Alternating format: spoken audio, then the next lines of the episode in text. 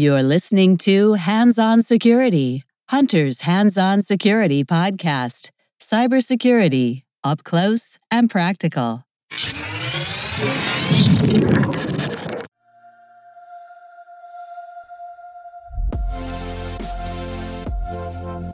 Hello, everyone, and welcome to Hunter's Hands On Security podcast. This is a great day to listen to our podcast because it's Monday, and Monday is a great day, and it's 25 degrees outside. I think I just made it up. um, your host, Dvir Sayag here. For today's episode, we will go over the latest Nobelium spear phishing campaign, discuss the different types of phishing campaigns in general, and talk about the investigation layer and the email security products that you can use. With me here today is Guy Yagev. Guy is one of Hunter's best researchers and security engineers. Uh, he's an expert on email detection and is here to talk about his expertise. Guy, please introduce yourself. Hey everyone, glad to be here with you, Sag. Uh, so, uh, my name is Guy Yagev. Uh, I've been in the security world for six, seven years now. Uh, I'm a security engineer at Hunters, and uh, I worked a lot with email security, uh, as well as other security products uh, which relate to email security, such as EDRs, proxies, firewalls, etc. And uh, we'll talk a lot about that and how, uh, and email security specifically, and how these other products connect to that security.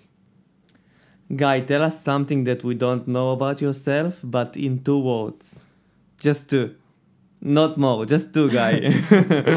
uh, Deutsch lernen. Yes, okay, okay. so, we are here to discuss phishing campaigns, as we said. Uh, and why would we do an episode about phishing, which is uh, kind of one of the known thing in like email security in general? So uh, last last month, like in, in the end of May, there was a CISA spear phishing campaign alert. The Nobelium threat actor that was behind SolarWinds, um, they did uh, a big spear phishing campaign. They sent over 7,000 uh, emails to 350 government organizations all over the US, which is a big deal. Uh, they used like a, BD, a PDF, uh, which is not really classified, but it's like the um, a PDF that is recognized with the U.S. government organizations, and they managed to like uh, make people click the link and uh, to install a malware.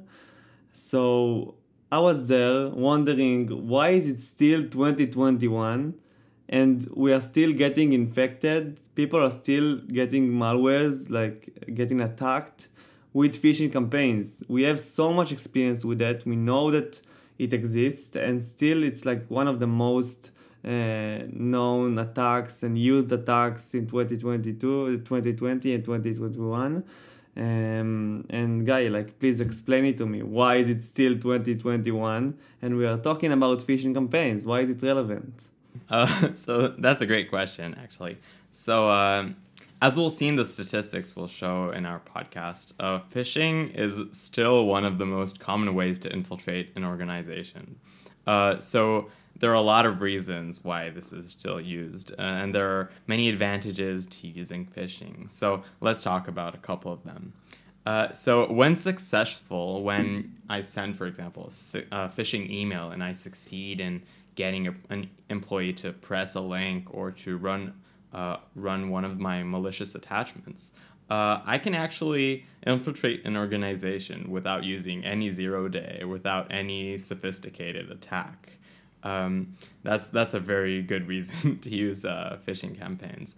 Uh, also, uh, such attacks are very scalable. So it's really easy to attack a thousand accounts by sending a thousand emails instead of just one. It doesn't it doesn't cost you a lot more uh, work or anything like that, and it can potentially achieve quite a lot of of harm, or you can achieve quite a lot of uh, you can get a lot of information for just from just one or a few employees clicking the wrong URL or opening the malicious attachment. So uh, given the fact that it's so scalable and so much damage can be done just by one or a few com- uh, employees making a mistake. This is a really good way to infiltrate an organization. You said it's commonly used. What do you mean by that? Um, so we should give a few statistics. Um, so you love statistics, I can tell. I love numbers. It's so fun. Yeah. You don't even understand. Uh, so, uh, so before the podcast, we looked a bit into statistics because we wanted to give you the most updated information we could. And we looked into uh, Tessian.com, uh, which uh, talked a lot about phishing statistics. Uh, and we'll talk to you about a couple of the statistics we found interesting. So, about 75% of organizations around the world experienced some kind of phishing in 2020. That's that's incredible because what that means is that basically every organization is vulnerable and most or all organizations actually need to think about this threat. It's really relevant for almost everyone. Um, if we're talking about the harm done by phishing, then then given all the companies which uh, which are relevant, about 60% of the companies lost data in 2020 from phishing attacks. About 52% lost uh, credentials or got accounts compromised. About 47% of companies uh, got an uh, ransomware installed at, on at least one computer. 29% with a malware, and 18% of companies uh, suffered financial loss because of a phishing attack. I love Guy's smile when he's talking about phishing campaigns. You, you need to see it, it to just, understand. It makes me happy. It just makes me happy. He's not really happy though because he's here to protect you from the phishing campaigns. He's just really enthusiastic about security related to email. Um, well, uh, maybe I'm smiling because I find this uh, a really interesting problem to solve. So I think that if it's so common and it does so much damage, then there's so much more to do, and the effect of actually protecting people is so much more important. So you mentioned uh, some of the statistics, but I want to talk about uh, the types of phishing campaigns that we see. We see all all kinds, all different kinds of phishing types. Uh, there is the spray and pray, which is the most basic one that you can think of sending as many emails as possible with no specific target in mind, like just regular general content, uh, which is, can be relevant to a lot of people. You can think about the classic Nigerian, Nigerian prince and cats lovers emails. You just want to infect as many people as you can. There is also the spear phishing campaign, which is the Nobelium uh, spear phishing campaign. It is a good example because they took a relevant PDF to the US government organization and used it to load them in. They used a specific thing to a specific target of people, a group of people, and uh, this is what made the people click on the link, on the malicious link, because it was referred to them specifically. You can also do that by email spoofing or compromising an account. There are many ways to spoof an email address. You can there are softwares all over the darknet that you can use uh, to spoof either the email sender and the, the name sender, the sender name. Uh, attackers can use it to make victims less suspicious. For example, someone sent to our sales team from our CEO, they changed the, the sender name to our CEO name, uh, asking for, for information uh, which is really scary to think that they can do it. Another type is smishing, which is SMS phishing. It's a, it's really easy to spoof an SMS uh, alphanumeric sender. I can't even like start talking about it because it makes me mad how easy it is to do that. Uh, social media, I mean, there there are a lot of fake avatars out there in the in Facebook, Twitter, Instagram uh, pretend, pretending to be someone else and making people do what they want, like download, downloading their viruses in the mask of dating apps, for example, and more. But now we want to talk about how it technically work. Um, there is this APT group, uh, TA551, uh, which are familiar with uh, phishing campaigns. Uh, Guy will explain now uh, the specific chain of attack that they use. Yeah, so uh, thank you, Zach, for that explanation. Uh, and so we'll talk about this specific uh, attack chain. Um, so what happens here is that it all starts from a bad, from a malicious email. So what happens is that a malicious email with an attachment is sent to one of the employees in a company. Uh, that email contains a zip archive, which is password protected. The password is also given in the email. Uh, once the uh, the employee opens the email and opens the zip file, it uses the password from the email, and it opens a Word document. This Word document uh, actually holds in it like also includes uh, macros.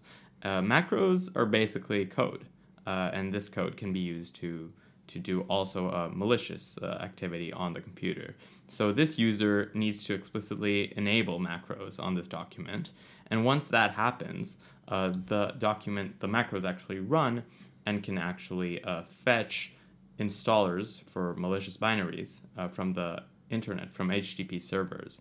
Once that happens, it installs the, the malicious binaries and, and does other actions such as access to more HTTP uh, uh, servers, and then using all of the binaries it downloaded, it actually uses uh, one of the Windows uh, services, which is a scheduled task, in order to to create persistency on the computer. So it uses a run DLL or another executable in Windows to uh, periodically run the malicious binary on the computer and establish persistency. So like we understand from from uh, from this chain of attack, nothing really complex happened here. So this is just a pretty standard attack. Uh, no zero day was actually needed in order to to do this attack, and I find that quite scary because like one or two mistakes uh, done by an employee and you have a, a binary or malicious binary running on your computer. Yes, so we know that no matter how many times you tell your employees to not click on suspicious, looking emails, it still can happen sometimes. So, what can companies do nowadays to protect themselves from this kind of chain of attacks? Um, so, that's a great question because once a company is actually aware of this uh, danger, it will want to protect itself the best it can. So, one thing a company can do, which is quite basic, is to use an external security company to protect its emails. So, that company can pay an external service to go through all of its emails and check for a lot of things that it knows to be malicious. Uh, so, an example would be to do an IOC sweep. So, such companies can use uh, open source uh, IOC repositories to check for known malicious binaries.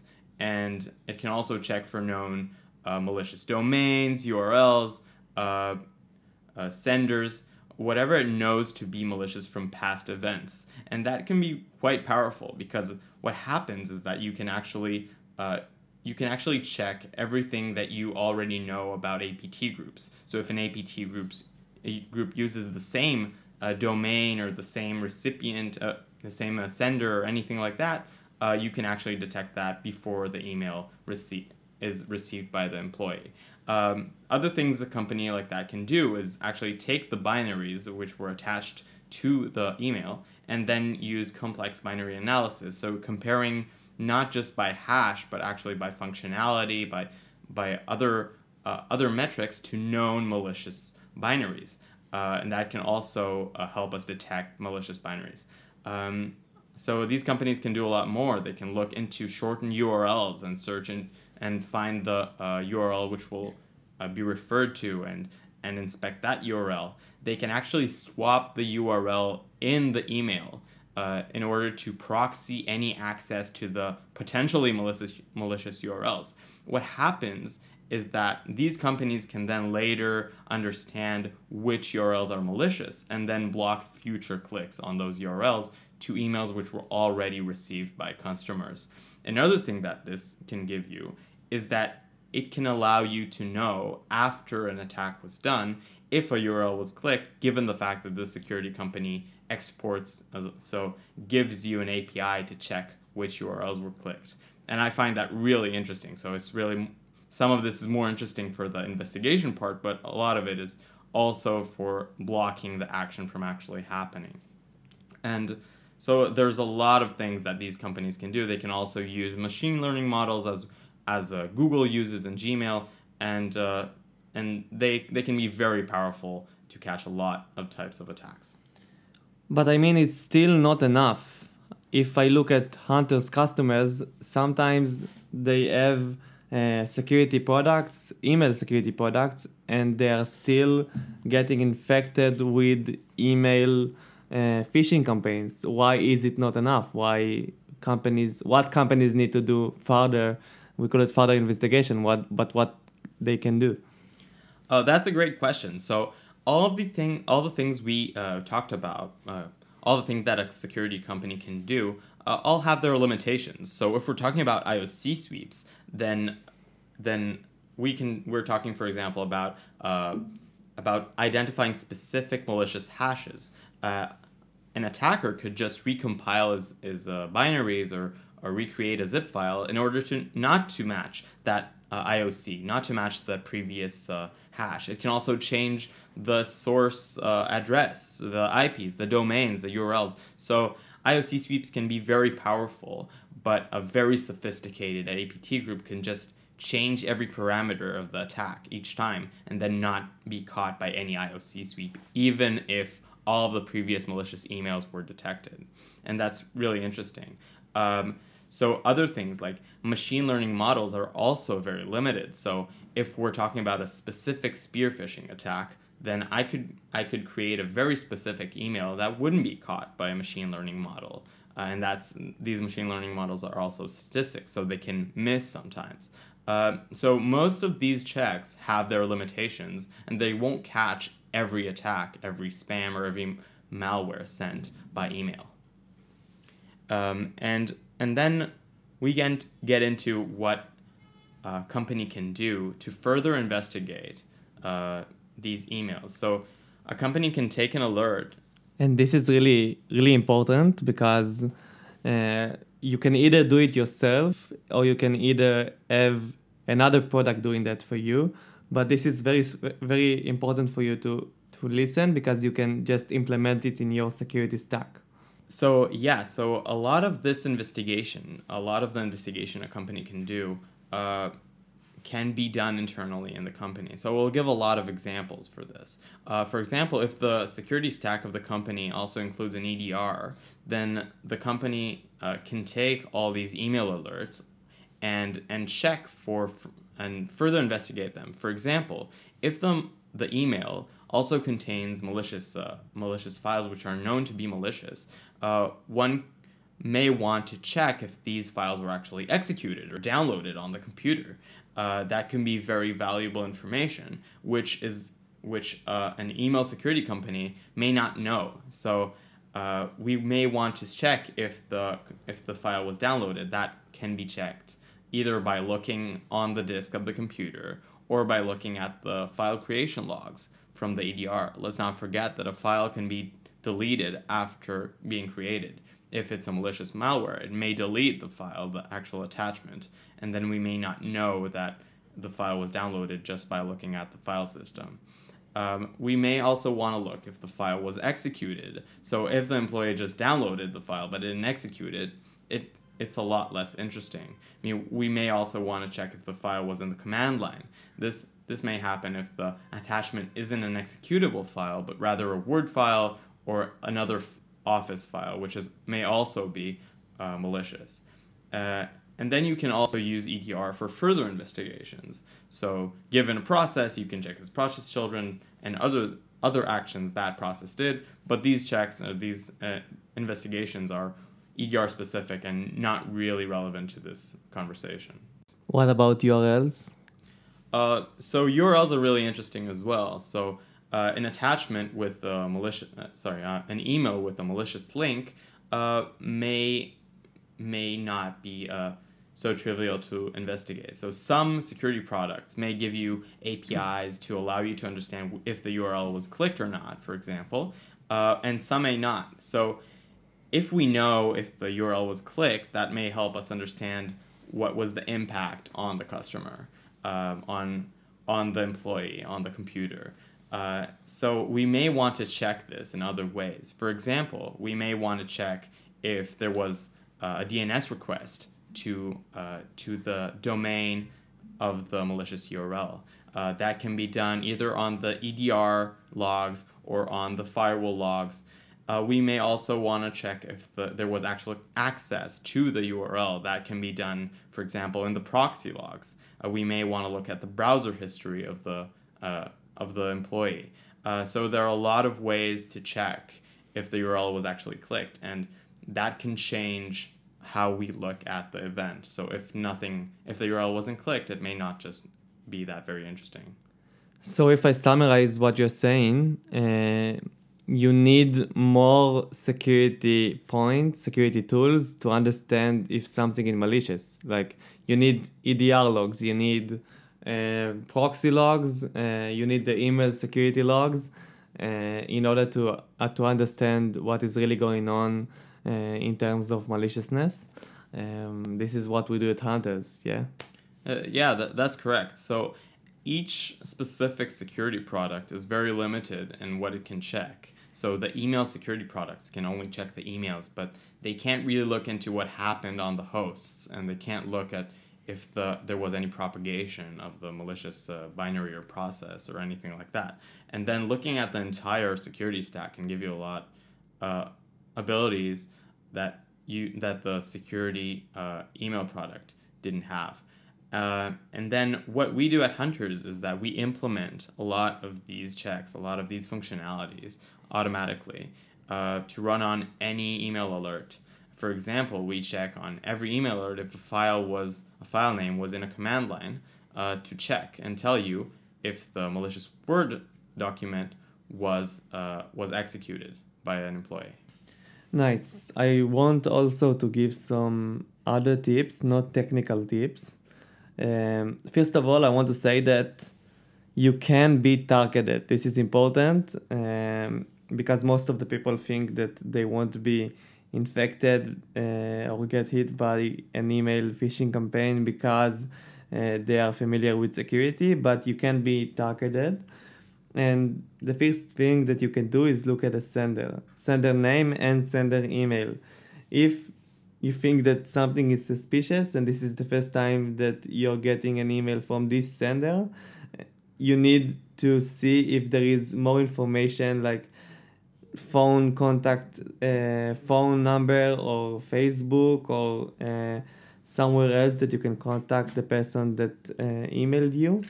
Most of the fraudsters won't be able to talk over phone or over zoom. They don't have the infrastructure for that. If an email looks suspicious but it's from a sender that you're familiar with you need to ask the person uh, on another platform in person or like WhatsApp or Facebook when you need to, to see if this is the guy or the girl that's sending you the message, the email. One last thing, there are low reputation email vendors. Basically, if you don't know the email vendor that you're getting the email from, it's low reputation. Uh, you need to start suspecting. Uh, a quick Google search can let you know uh, if it's uh, something that people often use or not. Um, but in unfamiliar vendors, it's easier to create an email address and then it's easier for attackers uh, to use the specific vendor. Guys, there is anything else that you want to add before we finish the podcast? Uh, so, uh, nothing special. It was great talking to you, Sag. Thank you very much for listening, and uh, until next time. Until next time, thank you so much, guys. This was Hands On Security everything you need to know about cybersecurity, up close and practical.